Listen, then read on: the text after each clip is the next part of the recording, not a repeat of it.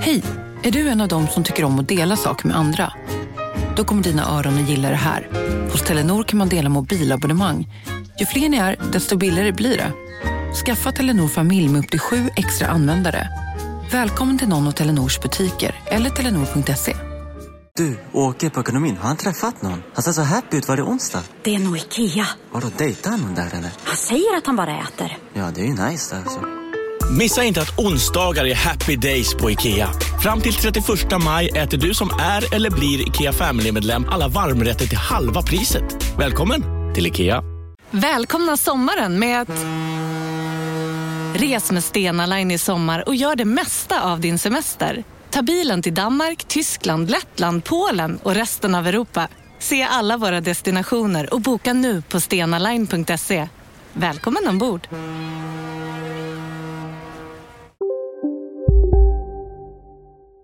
Della Sport!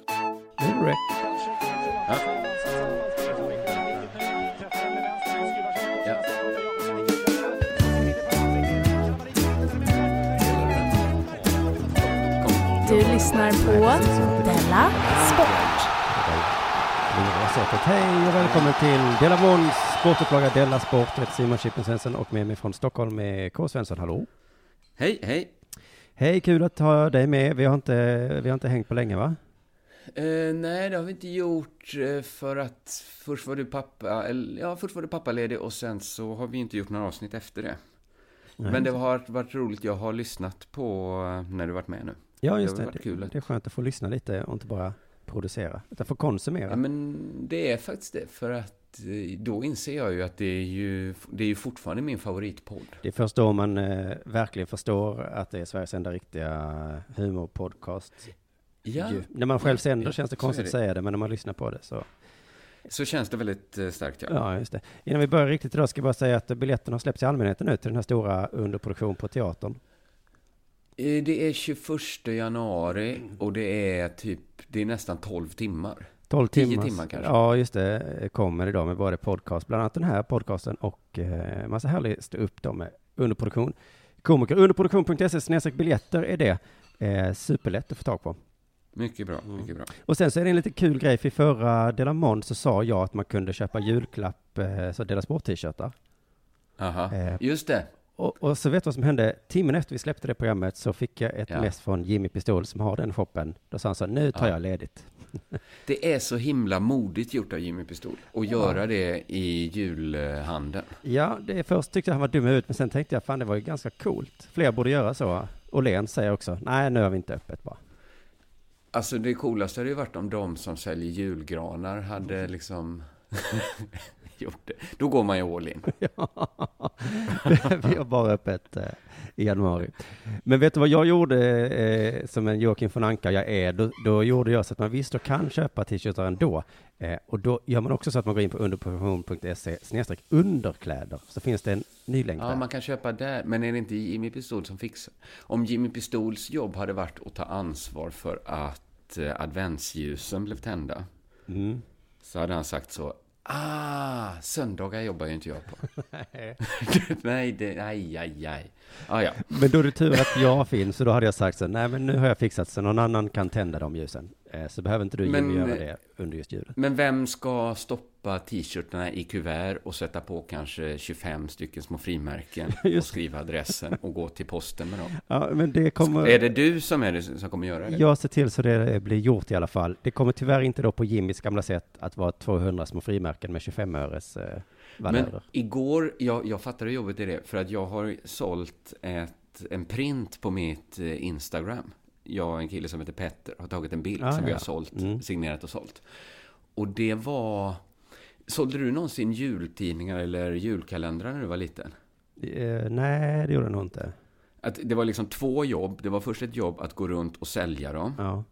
Och sen när man var duktig och lyckades och la ner mycket tid så straffades man ju med en vända till med jobb som var mycket värre. Just det. Nej, men jag har ju sålt eh, deras bort t-shirtar på detta sätt och suttit hemma och paketerat. Till sig Alltså Instagram. bara all den glädjen man kände för vad roligt att så många köpte. Ja. Den är ju borta sen när man... Alltså vad mycket jobb det är. Det var som man ville skrika, sluta köp det här nu för helvete. Ja, men igår så tog jag ett sånt pass, stoppade ner 70 printar, rullade dem fint i olika tuber. Ja. Gick till posten, köpte tre frimärken för varje tub. Satte på. alltså, Ja, ja, det är därför du har så stor förståelse nu för att Jimmy stängde ner shoppen. för att Jimmy stänger ner sin affär. Ja. För gud vilket jobb det är att dela ut Vi jultidningar inte- eller sätta på vi frim. kan inte ha det så här att jag säljer så bra. Men du, eh, innan vi går in på det, så saker som har hänt, det här vill jag höra mer om såklart. Men eh, vi har ju en sponsor som, som, som ser till att den här podden kommer ut varje måndag och fredag. Och det Just. är bethard.com. Eh, som vi skiljer, betthard.com skiljer vi från eh, Twitterkontot at Betthard Sverige. Mm. Det är inte samma sak. Alltså det råder viss förvirring ibland när eh, Twitterkontot säger lyssna på podden vi sponsrar. Och då känner man så här, eh, fast ni är väl sponsrade av Betthard lika mycket som vi är? Ja, ja, ja. Det, det råder lite förvirring kring Betthard, om, kring Twitterkontot, om det är liksom, det, det är som en så här... Gör du också en uppdelning mellan dig och ditt Twitterkonto? Men, alltså, Nej, men det är väl inte... Vad, vad är, jag är ju en person som kan twittra. Betthard är ju ett företag som inte kan twittra. Alltså en företag har ju inga händer, de kan inte skriva. men du vet Bokstäver. att företag anställer personer och så blir det som en del av Vet företaget. du vad jag tycker det är på? Alltså du vet en sån, en, ett parasitdjur Ja, som, som bor på ett värddjur. Om det skulle börja säga så att det är jag som är djuret. Då skulle man ju inte tro det parasitdjur. Nej, jag, eller jag har ju gått på det. Ja, det, det, det är lätt hänt kanske. Ja. Eller att de säger tillsammans att vi två, vi är ett djur. Vi är ett djur. Just det. Och då, nej, det, det, så är det inte. Men min förvirring har varit något annat. För vårt uppdrag var ju lite grann att eh, göra reklam för Twitterkontot. Alltså att ja, de skulle det är det jag har insett att... Ja, och sen nu börjar de göra reklam för oss. Så då blir det en Ja. Men jag tror ju att... För jag var ju rätt på och började så skissa lite på hur skulle man kunna göra för att locka följare till, till Twitterkontot. Men så insåg jag att det är ju de första spadtagen i vår egen grav. Att göda det monstret. Men Jag, jag menar heller inte att de är någon sorts parasit. Det var ju överförd bemärkelse. Men, för de är ju också så jävla trevliga när de twittrar. Ja, det är, dem. det är lite som att Twitter har blivit Instagram de, när de är igång. Att det är samma kärlek och, och, och trevlighet. Men är det samma som rattar Instagram-kvittot som, som, som, eh, eh, som Twitter-kontot? Ja, det är nog Tror det? Eller är det konkurrens? Har, Jag tror har det- liksom, Bett har gett eh, två uteliggare varsin morakniv och sagt 100 spänn till den som överlever. Tror du det är så? Det är ju bara en, en ren spekulation från vår sida. Det vi vet är ju att Betthard har gett oss 10 000 imaginära kronor att spela för Mm. och tävla med. Och, Vi är inte helt eh, säkra på att de är imaginära. Jag lever fortfarande i hoppet att vi ska få ta ut dem. Ja, just det, det är inte helt uttalat, nej. Men eh, så länge det inte är och då uttalat. hoppas jag att vi har en deal, att vi tar våra pengar och så delar vi dem på tre. Ja, det hoppas du va? Men jag hoppas, Ja, hoppas men jag har ju jag. blivit eh, biten av tävlingsbuggen nu när Jonathan har gått förbi oss. Så att Jaha. jag har ju börjat se det som en tävling som jag gjorde i början. Eh, och, sen, så att, och så nu har jag börjat satsa höga belopp. Och det eh, bara Men- slår mig då att det är så himla tråkigt att förlora när man satsar 500 kronor. Alltså det är så tråkigt, så tråkigt. Jag var ledsen hela onsdagskvällen när jag blev, det var någon match där. Och så, Ja, ja, ja. Ah. Det är jättetråkigt. Man får den liksom illamående känslan. Det kryper i kroppen när man tänker på att man har förlorat pengar. ja, jag känner mig dum och det skulle jag väl fattat och så vidare och sådär. Men vad skulle du säga om jag erbjuder dig att pakta ihop med mig? Mm. Att hur det än går så slår vi ihop våra pengar efteråt och delar dem. Ja, vad svårt. Det är någon slags För just, spelteori just i det nu, här, va? att jag borde tjäna just nu på det. går ju det dåligt för mig, va? Ja, just det. Just nu kan det verka liksom som att det bara är jag som vinner på den här Just nu pakten. verkar det verkligen som det. Men det, jag, jag förstår också. Men då vill jag påminna dig om att jag gick ju in för att spela på att damhandbollsspelarna skulle vinna Usch, ja. den här turneringen Och de så är var nu. de så dåliga. Men jag, vem var dåligast av alla? Jag som inte kollade ordentligt. Det var ju herrhandbollsspelarna jag satsade på i januari. Men då har Så att du eventuellt... ja, ja, den, det är en den kvar, 500 som ligger där. Alltså det är 17 500 kronor jag drar in. Som då hälften blir dina. Ja, det lägger du fram på bordet nu alltså. Det lägger jag att det ligger. Fördelen med detta är ju, jag måste få fundera på detta ett par avsnitt, men fördelen med detta är Du ju att vi kan satsa till- lite frejdigare ju. För då, Du har fram till årsslutet på dig att bestämma dig. ja, men det låter mycket bra. För att annars har jag ett tips till dig, du som gillar höga odds. Ja.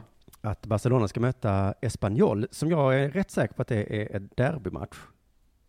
Okej. Att Espanyol kommer från Barcelona också. Och det vet vi hur det är med derbymatcher. Det kan gå hur Det ska man aldrig tippa helst. på. Fast det motsatta gäller ju när det är en högoddsare. Ja, för nu har För då Espanyol 27 gånger pengarna. Om jag då säger att bollen är rund, det kan gå hur som helst. Det Jag sätter en hundring. Ja. Jag sätter 200. gör det med våra pengar då. Ja. Ja. Så gav jag ett tips förra avsnittet att man alltid ska satsa på Juventus. Och sen så eh, kunde jag inte hålla mig, som jag hejar på Roma, så satsade jag på, nu ska de mötas. Så då satsade jag mot Juventus till helgen. Mm, Men det var, eh, jag ska satsa med glädje nu istället för att försöka vara smart. För när man försöker vara smart, vet du vad som händer då? Då eh, är man bara dum, Och detta är ändå den mannen som kallar sig själv hjärnan som, som har blivit galt. som säger det här. Men det är ju, det tråkiga med betting är att man inte kan se in i framtiden. Ja, det, det är det faktiskt. Och, också att man känner ibland roliga. att man kan se. För förra helgen så kände jag att jag kunde det. Och så drämde jag in fem bett och bara, jag kan ju se in i framtiden. Ja, och mitt problem är ofta att innan matchen spelas så, så känns det som att jag... Så jag kan ju se in i framtiden. Det är bara det att jag kan se alla scenarion i framtiden. Om jag blundar så jag kan se Espanyol vinna med 5-0. Och jag kan se liksom artikeln i Sportbladet. Ja, och bilden Men det- på det hjälper Messi, mig inte att jag Suarez, kan se det. Neymar går med liksom huvudena så oerhört sänkta och går på rad. Il skandale! Och de är så ledsna, så ledsna. Messi är otröstlig. Jag ser ju det här framför mig, men det hjälper mig ju inte i bettandet, Simon. Nej, jag ska prata mycket mer eh, senare om, eh, om att se in i framtiden och att det är faktiskt en kunskap som eh, folk använder sig av. Men innan dess tänkte jag Ja. fråga dig om det har hänt något sen sist. Eh, ja, vi har haft lite olika idéer om eh, riskfaktorer här hemma. Det var, du känner till eh, sjukt fall, eh, plötslig spädbarnsdöd känner du till? Ja, det gör jag. Det är ju, jag skulle säga så här att det är ett namn som är så hemskt så att eh, fast man vet att risken är så oändligt liten så är man oproportionerligt mycket rädd. Ja, Varför att det låter ja. så. Det kanske Alltså- är för att jag, är, jag har två barn nu som jag känner att den rädslan är puts väck. Den är, ja men säg att det är så här en, jag vet inte hur liten risk det är, det kanske är en tiotusendels promille eller någonting, Mm. men så är man rädd som om det var en procent. Ja, jo. Ja men lite så bara, det, det hemska och innebörden såklart i, i det gör ju att man liksom är lite, man, är lite felkalibrerad helt enkelt. Mm. Så då har vi haft en grej så här att barnen ska inte ligga så mycket på mag, för det, då, det är en sån sak som kan öka risken då. Men du vet att det är Den det minimala senaste rönet. Förr var det ju tvärtom. Jag vet, och, och även om det är, här, det är en minimal risk som kan öka minimalt lite. Men bara för liksom allmän ro så har vi haft det. Liksom, att det barnen kan väl ligga på rygg lika väl. Jag tycker det också är väl ser inget. knäppt ut när de ligger på magen för då ser det ut som de trycker ner näsan i, i madrassen och inte kan andas ändå. Ja, det är som att de sök, det är som att de hört talas om plötsligt spädbarnsdöd och tycker det låter kul. De fattar inte vad det betyder, men det är någonting de gärna vill testa på. Ja. Alltså det det. Hon kan leta upp en kudde och så liksom täppa till varenda kroppsöppning med den. Eh, då sa min fru så här en dag eh, när jag kom hem att jag kom på så himla bra knep nu att få eh, barnet att vara lugnt. Jaha, sa jag. Vad är det? Eh, lägga henne på mage och gå därifrån. Nej, nej, nej, är det inte häpnadsväckande? Jo, det är det verkligen. Att det är också att gå därifrån. Ja, går därifrån också ja. Hon lägger barnet på mage och så lämnar hon rummet. Och då blir han lugn. Hon lugn ja. Då, blir, hon, då blir hon väldigt lugn. Eh, men inte för lugn då. eh, enligt min fru. Jag har sagt, men ökar inte risk? Jo, risken. Lite får man gambla, tycker hon. Det är också jobbigt när de skriker. Vinnare vågar mer, skrek hon. Och så gick hon ut ur rummet. Och så gjorde de en sån fist bump i luften. Hon slet av sig ansiktet och så var det han, den tuffe jugoslaven från Betthard-reklamen. Vad paff du blev. Sen, sen har jag varit med om också att skånska äldre par är väldigt förtjusta i mig och min familj. Framförallt mitt barn. Jaha. Är det något med oss skåningar som... Ja, men lite, lite äldre skånska par som sitter på restaurangen på Östermalm. Ja. Eh, två, två fall har det stämt i. Och nu senast... Alltså, var går dina gränser för ditt barns integritet? Om en främmande man och sen eh, också hans eh, eh, lite överåriga Tinder-date börjar ta på ditt barn. Tycker du det är okej då? Ja, jag är väldigt, eh, det tycker jag var härligt. För att de gör, ofta gör de inte så att de börjar tafsa på barnet, utan de börjar prata. Det är lite så här trevligt att ha, vi sitter bordsgrannar, bla bla bla, vi är här uppe, vi ska gå på Vasamuseet sen. Och sen kommer tafsandet igång. När det känns som att man, man liksom måste förstöra en liten mikrovänskap, Ja, om man säger till. Hur, hur, var, var tafsade de? Är det ansikte eller mage? Det var så här, nej, det var fötterna. Ja, ja, men det är väl Först oskyldigt. började mannen säga, ja, jag måste bara få ta lite på fötterna på henne. Nej, du måste... Och så, och så nej. Nej, mammor brukar inte tycka om det. Det brukar de aldrig göra. Men det är socker emellan. Det är socker emellan så det gör ingenting. Och så lät vi han hållas lite där. Det var konstig stämning. Var det både när du och Anna liksom- med, eller var det bara du? vi fick ju markera så här att det här är inte okej. Mm. Men så att det blev att vi fortsatte titta på varandra och fortsatte prata. Och så liksom höll mannen på från sidan. Det var bara hans hand som var med liksom och interagerade med oss och vårt barns foto. Så att han var ju nästan inte med. Ni vet att det är bättre sätt att visa nej, det är att säga stopp! Nej! Ja, nu gjorde vi inte det och han fick, han fick pilla färdigt på hennes fot. Mm. Då precis efter eh, att, när de, alltså när vi ungefär ska gå, då säger kvinnan, som om det var en helt självklarhet så här, ja men då måste väl jag också få ta lite i foten va?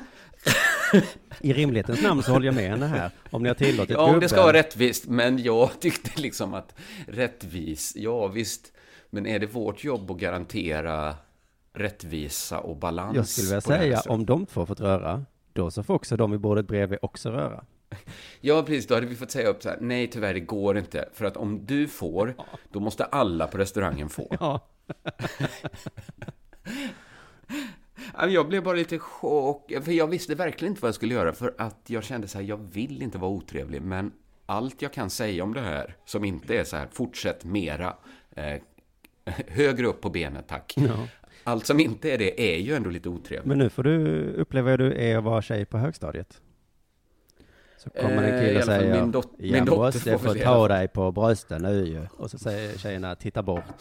Ja men Ja. hel, vad, det här är det, konstigt. det är tröja, det är tröja mellan så det gör inget. Och så liksom blir tjejerna så liksom paffa, bara vad händer? Vad ska, vad? Vad händer nu? Och lärarna bara, "Eh, kan du få det här gjort? Jaha, nu måste alla få göra. Måste alla få göra. Jenny, det måste du förstå, nu har ju Kalle. Har det hänt dig någonting sen sist? Ja, eh, med risk för att det här blir en eh, pappi-podd nu då, så jag sitter ju mest hemma om dagarna ju. Eftersom barnet är Mm. Det är väl nytt så. härligt? Det är, det är det faktiskt. Eh, så kom ju, som du kallar dem, Stasi på besök. Eh, ja, ja, ja, eh, barnmorskorna. Just det. Man går ju väldigt ofta till dem, men så eh, tydligen så har de ett frikort och får komma hem till en och, De har en chans där och då, och mm, då gäller det att spela sina kort Och det är också där eh, som det här plötsligt spädbarns eh, död kommer upp.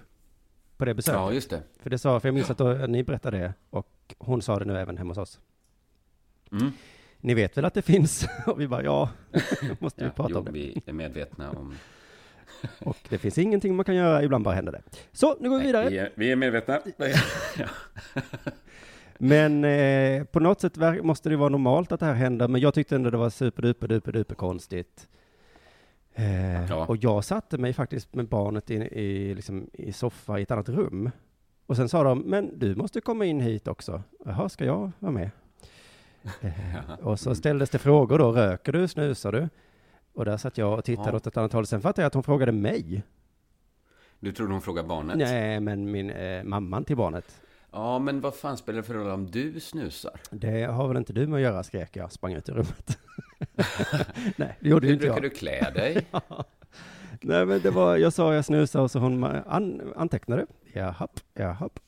Ah, Men hon var väl trevlig och snäll och så, det bara att det är så himla, himla konstigt, för sen började hon prata om alkohol, eh, och då började hon med att säga att man får dricka alkohol när man ammar. Mm. Och det är något nytt. Det är inte de som bestämmer vad man får göra. Nej, precis. Men Jag bara- eh, jag minns för tio år sedan när mitt förra barn kom, då var det, då var det tvärtom. Då sa de, Man hoppar. dricker du ett glas vin medan du ammar så får barnet cancer, ADHD och Mm. andra sjukdomar. Men nu så var det så, det får man. Men så la hon också till det här, eh, vände sig då mot min tjej och sa, du har inte druckit nu på nio månader, så att du tål ju nästan inget. Du kanske häller upp ett glas vin och du kommer inte orka dricka upp hela det. Du kommer bli så trött, förstår du. Så det var väl skönt att mamma Mm. kom på besök och berättade för oss hur vi kommer må. Det är lite, lite konstigt det här, ja, Ja. att de gör så här. För varför ska vi få ta reda på det själva, hur det, hur det är att dricka ett glas vin, hur jag mår och, och så vidare? Nej, det är ju, Men jag tror också att det funkar, alltså egentligen så är det ju så här, det är ju en snäll tant som kommer hem till en och berättar saker. ja. Men vad de inte tänker på är ju att efter internet så har man ju konstant, om man har lust att höra vad en snäll tant har att säga, så har man ju liksom dygnet runt möjlighet att höra vad en snäll tant har skrivit på något forum om vad den tycker. Ja. ja. Eller liksom sina erfarenheter. Så att behovet av en snäll tant som kommer hem till en och berättar, det har ju minskat dramatiskt. Just det, för på ett sätt kan det vara skönt, man kan ställa en fråga som man skriker mycket på kvällarna och så säger hon något lugnande så, ja men det är normalt och så, sådär. Det är helt normalt. Men det står ju på internet nu, alltså det behöver ju, Ja, ju inte lika mycket då. Men, men i alla fall, eh, all right då, eh, säg så. Men sen förtydligar också för mig då att jag får också dricka.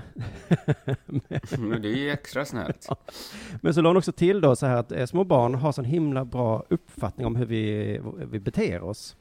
Det tror inte Så jag. även den minsta förändringen i vårt sätt kan göra barnet oroligt så det börjar gråta. Jag tror inte det. Och hon förtydligade ännu mer barn- och sa så här, när vi dricker så blir vi lite gladare och lite så annorlunda i sättet.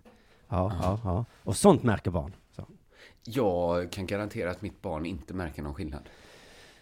Nej, synd du inte var där då. För jag tänkte, Ja, men, jag har ju löst det så här ja, nu, men, för jag vill inte göra mitt barn oroligt och jag blev nervös när hon sa så. Så då har jag löst det genom att jag dricker jämt nu då. Så att Ja, jag har ja, samma det är sinnesstämning. smart. Ja. Det är ju smart. Ja.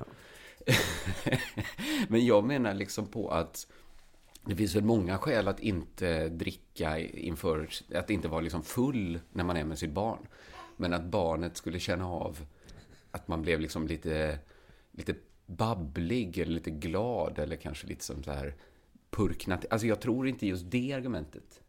Nej, och jag har ju är märkt sen jag har fått barn att det har sagts jättemycket, så vi har varit på sjukhusen jättemassa och träffat massa då, och alla som har, vi har träffat tror jag har haft barn själva. Så att det har varit dels en Ja. professionell relation men också en liksom erfarenhetsråd. Eh. Mm. och alla har haft Mm. så många olika råd. Ja. Det Och det är aldrig, har jag märkt, läge att säga emot. Utan det är att säga, okej, jaha. Mm. Okej, okej. Och sen så går man hem och gillar man inte vad man hörde så ber man ju få byta barnmorska bara. Ja, så, Och så tar, man- byter man tills man har en som liksom, tills man får Agnes Wold som säger så här. Supa med barn, kul tycker jag. det ska jag säga, kanske det så. Hur blandar du dina drinkar? En del vodka, en del spädbarn, säger Agnes Wold. Receptet för en lyckad hemmakväll. Jag ska be om det. Kan jag få Agnes Wold som barnmorska? Och de bara, men hon är inte det. Nej, men jag vill ändå ha. Kan jag bara få en lapp från Agnes Wold där det står svep? Du kan få mäta och väga och allt sånt, men jag vill liksom, alla råd ska komma från Agnes, tack. På tal om Agnes Wold och sånt så har jag hamnat i ett dilemma nu hur jag ska välja. Alltså, Ehm, för jag läste Ann Heberlein om att man inte ska ge pengar till tiggare. Det var någon eh, artikel hon skrev nyligen i någon Fokus eller något. mm. Det var massa argument. Det är hade hon. också lite som barnmorskor, att eh, så här, man kan få råd från en snäll tant. Mm. Så kan man få kolla vad, vad Ann Heblein säger. Ja. En snäll tant. Jo, men hon är inte Så bara snäll tant. Hon låter så himla sträng och hård när hon liksom har sina Ja. argument. Och usch, och det är dåligt, man ska absolut inte ge det, bara du som tjänar på det, för du blir glad. Mm. Känner dig duktig. Och då har många sagt emot och sagt så, usch, dumma Ann, eh, vad du är hård och sträng. Men då är ju problemet och dilemmat så här, att Ann är ju professor i etik. Ja. Alltså en expert, va? Och jag vill ju inte vara en sån här brexit-engelsman utan tänder som är ful och fattig och faktaresistent som säger att vi har fått nog av experter nu! Men, ja, ja, jag förstår hur du tänker. Hon är expert på att veta vad som gäller. I, såna här, i just sådana här lägen. Ja. När hon skriver om såna- muslimer och sånt, där är inte hon expert, va? Men, men i det här Nej, fallet. men i, vad är rätt? Vad är etiskt rätt att göra? Vem ska veta det här om inte Ann Hedberg? Ja. Jag förstår. Så vill Ja. jag inte heller vara sådär hård och kall som Ann är. Och jag vill inte vara en faktaresistent experthatare. Fast just sådana som är doktor i etik, det är ju sådana som också kan komma fram till att det jag tycker vore rätt är att man tar alla tiggarna och sen har man ett eh, organlotteri. Eh, där de, eh, man ger alla mycket pengar, men det är på villkor då att de måste ställa upp som organdonatorer, om lotten faller på dem. Så kan ju också en doktor i etik säga. Ja, men så är det med experter. De, är de har Om en yogamatta är på väg till dig, som gör att du för första gången hittar ditt inre lugn och gör dig befordrad på jobbet men du tackar nej för du drivs inte längre av prestation. Då finns det flera smarta sätt att beställa hem din yogamatta på. Som till våra paketboxar till exempel. Hälsningar Postnord.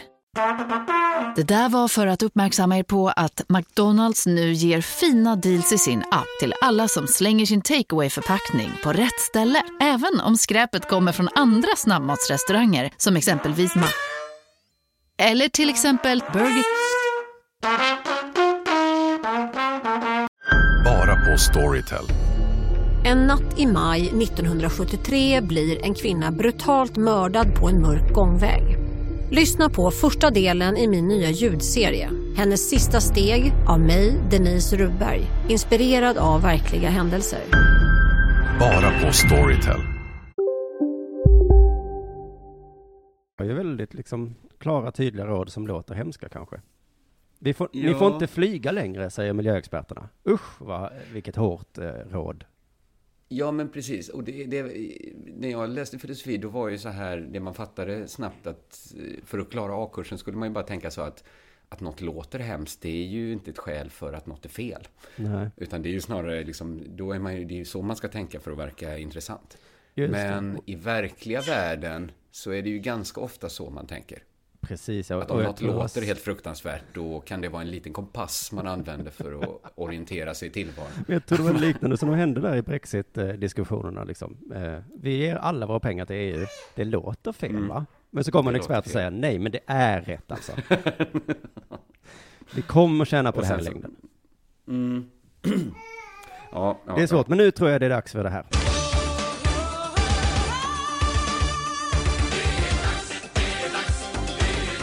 Della Sport. Jag såg att Björn Ferry hade uttalat sig om doping. Såg du det? Nej, men det är mycket dopningssnack nu med, med ryssar och Ja. Och allt. Exakt. Men när jag såg att Björn Ferry hade uttalat sig så tänkte jag, vad bra! För jag var lite stressad. Och är det något man vet så är det ju att Björn Ferry alltid levererar. Det är nästan alltid något man kan använda till en slapp prata om sportsartikel. Ja, ja, ja.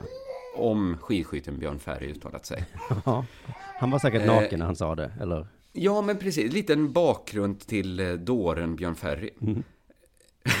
det här ryktet om sig själv som galning cementerades ju av Björn Ferry själv redan 2008 när han debuterade som glaskonstnär och skapade konstverket Pillesnas i vas, du känner till. Jag minns så tydligt alltså- när jag jobbade på Tankesmedjan och detta kom upp och Liv Ja, Strömquist det var ju en julafton. Mm. Det var en glasvas med en 20 cm hög röd glaspenis i mitten. Och Björn Ferry har själv kommenterat hur han fick idén. Jag tänkte Pillesnas i vas, det rimmar ju. Min hustru Heidi tände på idén och ritade skisser tills jag blev nöjd. Lite rödare, lite högre. Sen kände hon en glasblåserska som hjälpte till. Jaha, så det Eh, var det liksom var bara alltså- en idé han hade och sen gjorde någon annan det. Det, det påhittade ordet pillesnas rimmar på vas och saken var biff.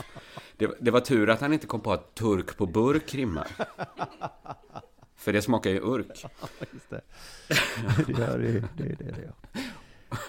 det är så. Eh, det jag skulle säga är att man, man blir alltid lite glad när man ser att Björn Ferry uttalat sig, för då vet man att det här kommer jag kunna göra något om.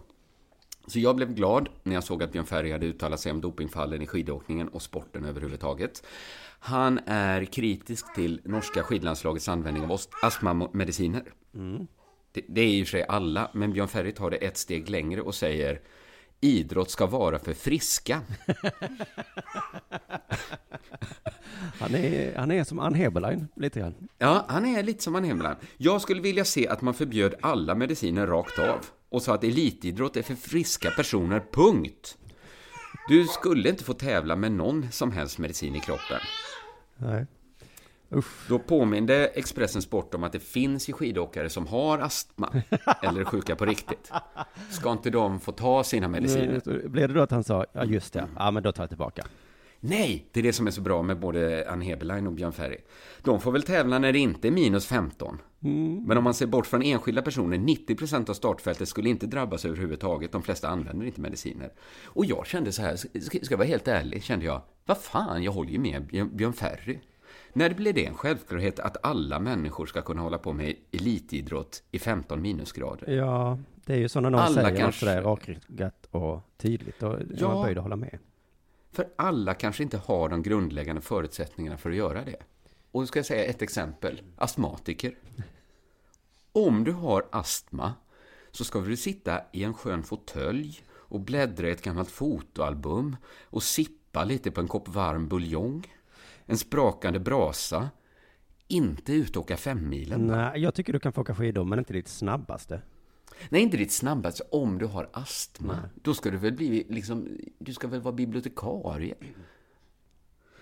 Eh, han säger så här, eh, då, då frågar Sportexpressen, du tror inte att de eh, citationstecken sjuka utövarna skulle protestera? Det får de väl göra, men ta fallet Norge, där, där man använder astmamedicin i förebyggande syfte för, att an- för ansträngda luftrör. Men då kanske inte folk ska tävla när det är kallt. Jag håller med igen. Om man känner att ens kropp är så dåligt lämpad att man kommer bli sjuk om man inte tar medicin i förebyggande syfte, åk inte alls. Sitt hemma med ditt fotoalbum och drick buljong, sortera dina bokmärken, ha ett jättestort skåp med massa små fack i, där du samlar på skalbaggar från hela världen. Det är vad en riktig astmatiker skulle göra. I ishockeyvärlden så är det numera förbjudet att spela om du har hjärnskakning. Ja. Det kom fram nu att det var någon i Rögle som hade gjort det ändå. Folk blev jättearga. Jag tycker man ska inte spela ishockey om man har en hjärnskakning. Eh, vi föds ju olika, säger Björn Ferry. Världen är inte rättvis. En del har fördelar, andra har nack- nackdelar. Och jag känner återigen Björn Ferry, vist sagt. Vi kan väl ha ett extra Paralympics för astmatiker som gillar att åka skidor i kyla. Så kan de ta hur mycket mediciner de vill, eller bestämma att alla struntar i mediciner. Det får de välja precis som de vill. För jag tänker, det är ju det som är tanken med Paralympics. Att alla ska kunna tävla, fast inte mot varandra. Nej, de Astmatiker mot astmatiker, folk utan armar mot folk utan armar. Och liksom helt fullt friska, fungerande människor mot varandra. De borde ha en sån barnmorska som kommer hem till dem och säger Har du astma så ska du inte. Nej, Och precis. Och de bara, okej, då tar vi en annan. Då ska vi se om Magnus Wold kan föreslå, har du astma, ut och ut, ut i spåret med dig. Vad som helst. Förr trodde man att man inte kunde åka femmilen med astma, men nu vet vi bättre. Nya rön. Sen tar Ferry upp ett exempel som jag tycker är intressant för det säger något om eh, att han liksom Ann Heberlein har en filosofisk hållning. Det är fallet Messi. Om Messi inte hade ätit tillväxthormon som barn, hade han varit så här bra? Nej. Och då kommer sympatierna, för vi vill ju ha Messi. Ja, ja. Men det finns alltid någon annan som gör de där målen. Det är alltid någon som vinner ändå. Och jag kände, han har ju fan med rätt karln igen. Han har svar på Om allt i alla Messi- fall. Om Messi inte hade fått tillväxthormoner så hade han inte blivit fotbollsspelare antagligen. Nej. Och hur krasst det än kan låta så hade vi inte saknat honom. För någon annan hade gjort målen. Någon annan hade vunnit. Och jag kan kasta in en annan filosofisk tanke att med tanke på att Messi är så duktig på det han gör så kanske han hade blivit Ja. jätteduktig pianist eller jätteduktig något annat. Just det. Just det. Det är möjligt. Mm. Eller så hade han blivit en helt vanlig, kort, liten argentinare. Mm. Så gör något helt annat. Och även om det är hårt så tycker jag att Björn Ferry har rätt i den här, är det en historiematerialistisk analys? Att de enskilda agenterna är helt betydelselösare. Om till exempel, om Gunde Svan inte hade funnits så hade historien ändå tvingat fram en annan Gunde Svan. Ja. Gunde Svan eller motsvarande kommer alltid uppstå. Eller Messi då.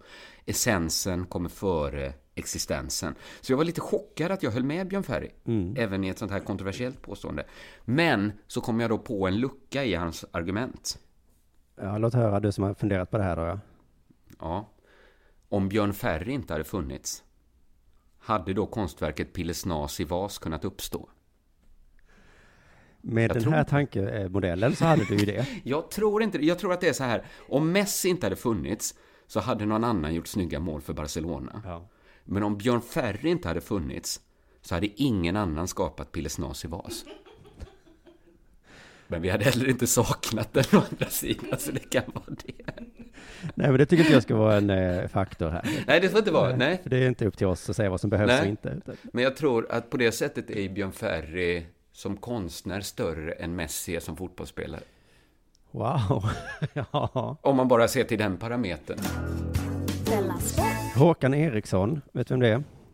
Nej. U21-tränaren. Oj Eller förbundskaptenen. Han ska sluta nu efter nästa EM som är sommaren 2017.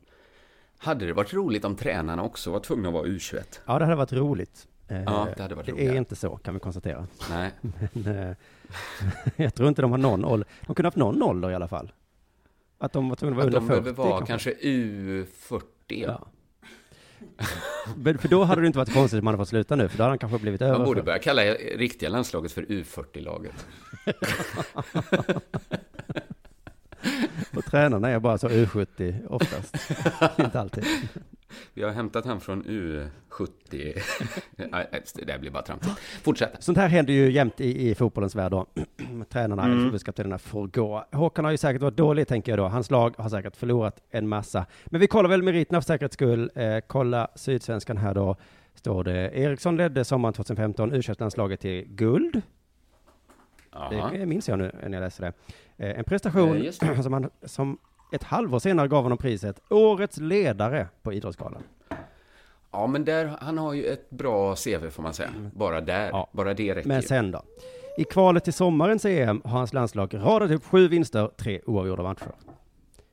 Fantastiskt. He- Alltså årets ledare och efter det fortsatt har inte förlorat en enda match. Då Det, nej, tänker han kanske bra. inte vill vara kvar. Eh, fortsätter läsa. Nej, just det. Det är inte i samråd vi tagit beslutet.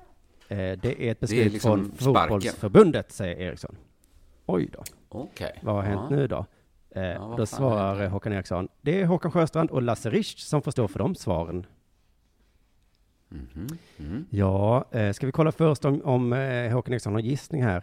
Jag kan inte tänka mig att det beror på resultaten sen. Jag har tagit EM-guld och klarat tre kval. Det måste bero på andra saker. Jag har inte fått någon förklaring.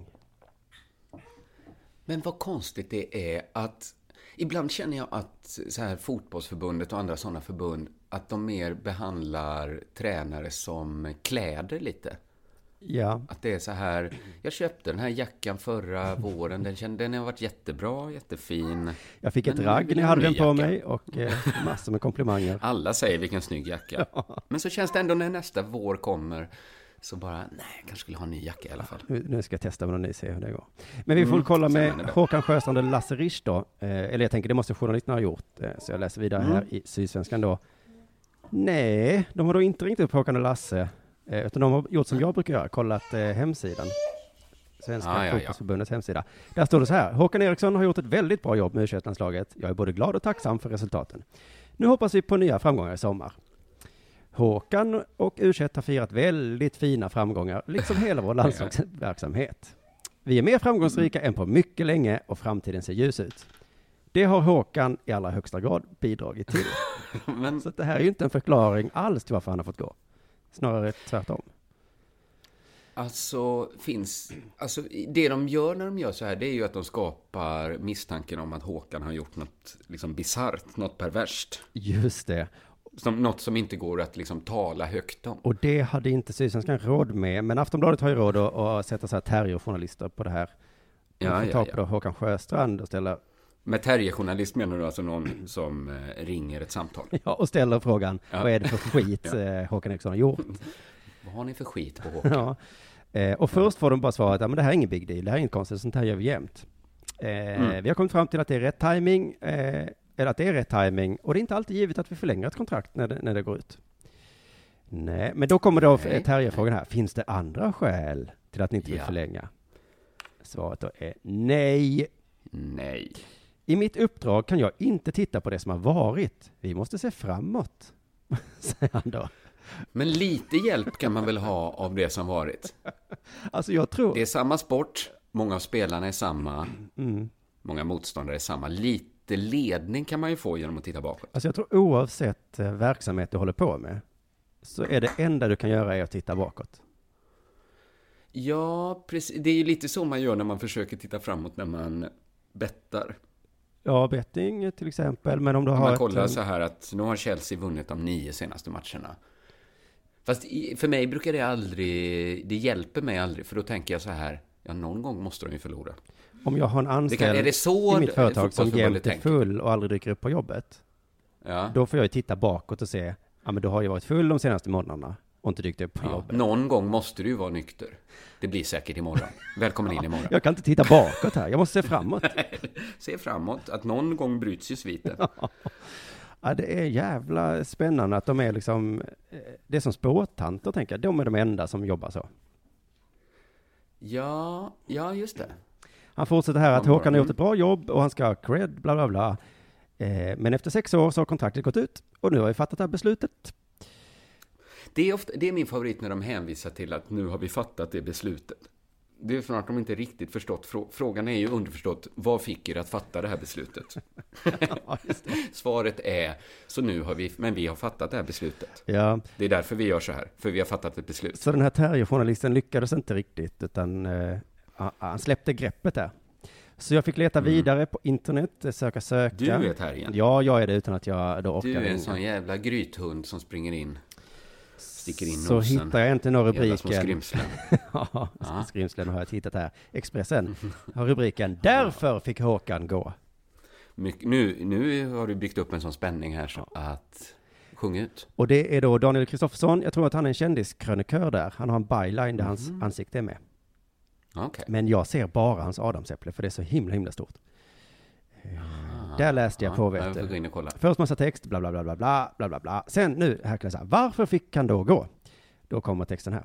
Dels tror jag att han inte drog jämt med landslagschefen Lasse Richt. Dels tror jag heller inte att han var Håkan Sjöströms man. Jag tror heller inte att han var så öppen eh, att han varit så öppen med, med besvikelsen av att inte varit aktuell som förbundskapten för A-landslaget varit till hans fördel. Aha, det tror jag mest på. Det tror jag inte passar in i Svenska fotbollsförbundets mall. Nej. Var tror man någonstans, Kristoffer? Eh, I kyrkan. Just det. Och först blev jag lite sur av det här, att han börjar med att, tisa att han vet varför. Mm. Och sen så kommer det en massa tro. Tänk om, alltså så skriver man väl inte nyheter? Jag koll, ett testade så gick in på Sveriges Radio och hittade en ingress där. Och så, och så provar jag att göra på samma sätt då. USAs president Barack Obama kommenterar nu uppgifterna om rysk dataintrång skulle ha påverkat amerikanska valrörelsen. Tror jag. I en radiointervju säger Obama att det inte råder något tvivel om att USA måste agera. Tror jag att han säger. Mm. Ja. Mm. Jag förstår att det blir bisarrt. Det blir ju bisarro-världen va? Bevisat din poäng bra. Men sen kom jag på att fan det är ganska bra sätt särskilt om det är så debattartiklar och Alltså det är väl lite så det Att alltid Anne Heberlein borde skriva mer så att eh, om du ger pengar till tiggare så tror jag att du bara cementerar en liksom eh, ojämlikhet som sprider sig från generation till generation. Precis. Tror jag alltså. Jag, jag vet inte. Jag, jag vet inte hur det funkar. Nej, hur skulle jag kunna veta helt säkert? Och det skulle kunna, deras eh, svaret på det kunde vara så här, nej du Ann, det tror inte jag. Utan jag tror att det är Nej. pengar som de får som gör att de faktiskt kan äta. Och, Vi ska prata med en som tror att eh, tiggarna egentligen är miljonärer allihopa. ja, så att, och då hade det varit, ja men lite eh, trevligare debattklimat kanske, om folk hade skrivit Det eh, så på Twitter. tror jag. Du är en jävla fitta, tror jag. Tror jag. Jag har inga argument. Men om man ser bakåt i historien så talar mycket för det. Men nu ska vi se framåt va. Lucia var vit, tror jag. Jag var ju inte med. Ja. Du lyssnar på Della Sport.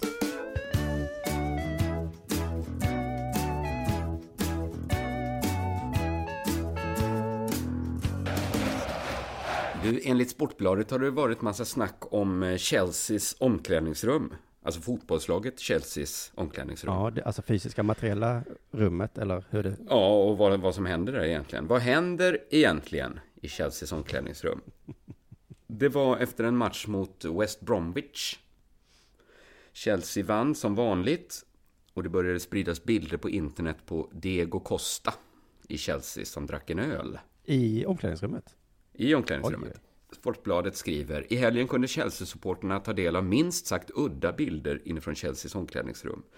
Direkt efter 1-0-segern mot West Bromwich kunde man på både David Luiz och Diego Costas sociala medier se Costa dricka öl framför kameran. Nu kommer förklaringen Vet till de vi här. om de spelade låten Laga, laga, laga, laga. Nej, vi vet inte det. Vi har bara bildmaterial. Eller, eller så vet vi det. Jag tror inte de gjorde det i alla fall. Eh, vad är det för låt ens? Lager, lager, Den lager, här lager. gamla eh, Trainspotting-låten. Ah, och jag får se om den filmen helt enkelt. Nu kommer i alla fall förklaringen till de här minst sagt udda bilderna. Det är nämligen så att Chelsea använder öl som återhämtning. Tränaren Antonio Conte säger så här om öl. Det är bra för din vätsketillförsel. Du kan dricka Coca-Cola eller öl, det är bra för återhämtningen. Men bara en, inte flera, då är det bra, men det måste ske snabbt, inte en timme efter matcherna. Tror jag. Skulle han Tror lagt jag, jag vet inte. Det verkar rimligt alltså. Men wow, Så det, har jag aldrig hört. eh, det. Det fanns alltså en förklaring till att Diego Costa, 28 år gammal, drack en öl efter en match. Han kanske inte ens ville Det det, som- utan det var ju fystränaren. De tvingade han att dricka nu. Det skapade i alla fall vad Sportbladet valde att kalla de minst sagt udda bilderna inifrån Chelseas omklädningsrum. Och min fråga är då så här, är det minst sagt udda bilder? Eh, Chelsea leder ligan, Ja. de har nio raka segrar, en 28-årig kille tar en öl. Vad är udda? Vad är minst sagt udda? Och jag kände så här att jag kanske, jag är, jag är väl en dålig journalist, för jag kände liksom inte hur nackhåren reste sig när jag hörde talas om det här. Inte alls. Att, du känner väl att ändå att det är Diego lite Costa udda? drack en, en öl efter matchen. Han firar med en öl. Då kände inte jag, så här, min fråga blev inte genast, vad finns det som kan motivera ett så här bisarrt beteende? Som att öppna en flaska öl efter man har vunnit en match, man leder ligan och sen dricka den ölen. Nej, men att det kanske är dåligt för prestationen då? Att dricka en öl efter en match. Mm. Alltså jag hade blivit mer förvånad om alla i Chelsea var nykterister. Men det här visar ju varför jag inte är sportjournalist. Nej. För jag hade aldrig ställt den frågan. Jag hade bara tänkt, ja, ja, han dricker en öl efter jobbet. Vem gör inte det? Ja, det är väl det enda sättet man kan ju skapa nyhet på. Kommunalanställda drack öl efter jobbet. Nej, jag tycker inte det är en nyhet. Alltså jag, där känner inte jag hur liksom eh, nackhåren reser sig på mig. Om jag ser ett kvitto så här, drack öl ur naven på en strippa. Mm. 5 000 kronor. Då hade jag kanske känt nackhåren resa sig. Eh, men sportjournalister är så himla häftiga att de börjar gräva där. De ser en spelare ta en öl efter en match. De börjar gräva och de får fram en förklaring. Tränaren tror att öl är bra för återhämtningen. Just. Det fanns en förklaring till en bild som ingen sund människa kan ha känt ett behov av att den behövde förklaras. Så fanns det en förklaring ändå. Ja, just det, så fanns det och då blev det ändå nyhet, ja. Jag kunde inte ens formulera så här en fråga kring den bilden. Så här, vad är, vad är bisarrt här? Alltså, för mig var det ett sånt självklart beteende att det behövs ingen förklaring. Nej. Om du och jag, om någon har sett dig och mig dricka öl på stan, så tror jag att de flesta tänker lite så här, vad kan det finnas för förklaring till det här? Har någon liksom dött? Är det en gravöl? Vad, vad finns det för rimlig förklaring till att Simon och Kristoffer dricker öl idag? Jag, jag hade liksom inte ens börjat ställa frågor liksom åt det hållet. Nej, just det. Men sportjournalisterna är så jädra vassa på det sättet. Och så hittar de också en förklaring. En excentrisk tränare som tror att öl är bra för återhämtning. Ja, det är fantastiskt på ett sätt och det är tur att du inte är det, eh, sportjournalist då, ja. Ja, då hade ju inte världen fått se den här nyheten. Jo. Nej. det, det hade ju inte blivit så. Det tyckte jag var intressant. Men du, nu har vi spelat in ett helt avsnitt här. Wow, har vi gjort det igen? Ja, ja det är så himla otroligt. Alltså vad, vad många avsnitt det blir. De läggs på hög. Vi ska väl tacka Betthard för- som är med och gör det Ja, här. det ska vi verkligen göra. Och ett extra tack, Tack till alla våra. Patreons. Ni är hemskt, hemskt eh, uppskattade. Ja, eh, gå in antingen på betthard.com och lägg ett riktigt vågat bett. Ja. Gå in och håll lite koll på vad Betthard Twitterkonto sysslar med egentligen. Eh, och eh, gå in på underjo, underproduktion.se biljetter och köp biljetter till den här otroliga dagen vi ska ha på teatern.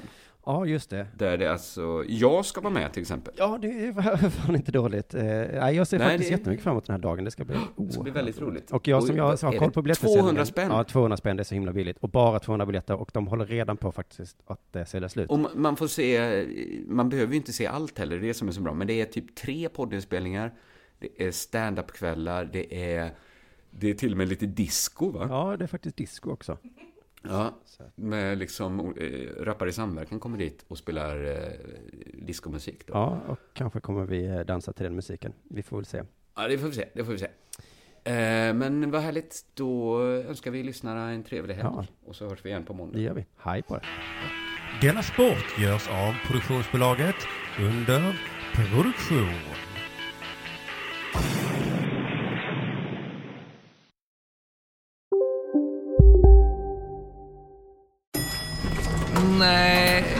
Dåliga vibrationer är att gå utan byxor till jobbet. Bra vibrationer är när du inser att mobilen är i bröstfickan. Alla abonnemang för 20 kronor i månaden i fyra månader. Vimla! Mobiloperatören med bra vibrationer. Hej, Susanne Axel här. När du gör som jag och listar dig på en av Krys vårdcentraler får du en fast läkarkontakt som kan din sjukdomshistoria. Du får träffa erfarna specialister, tillgång till lättakuten och så kan du chatta med vårdpersonalen. Så gör ditt viktigaste val idag, listar dig hos Kry. Demideck presenterar Fasadcharader. Dörrklockan. Du ska gå in där. Polis? Effektar? Nej, tennis tror jag. Pingvin. Alltså jag fattar inte att ni inte ser. Va? Nymålat! Men det var många år sedan vi målade. Demideckare målar gärna, men inte så ofta.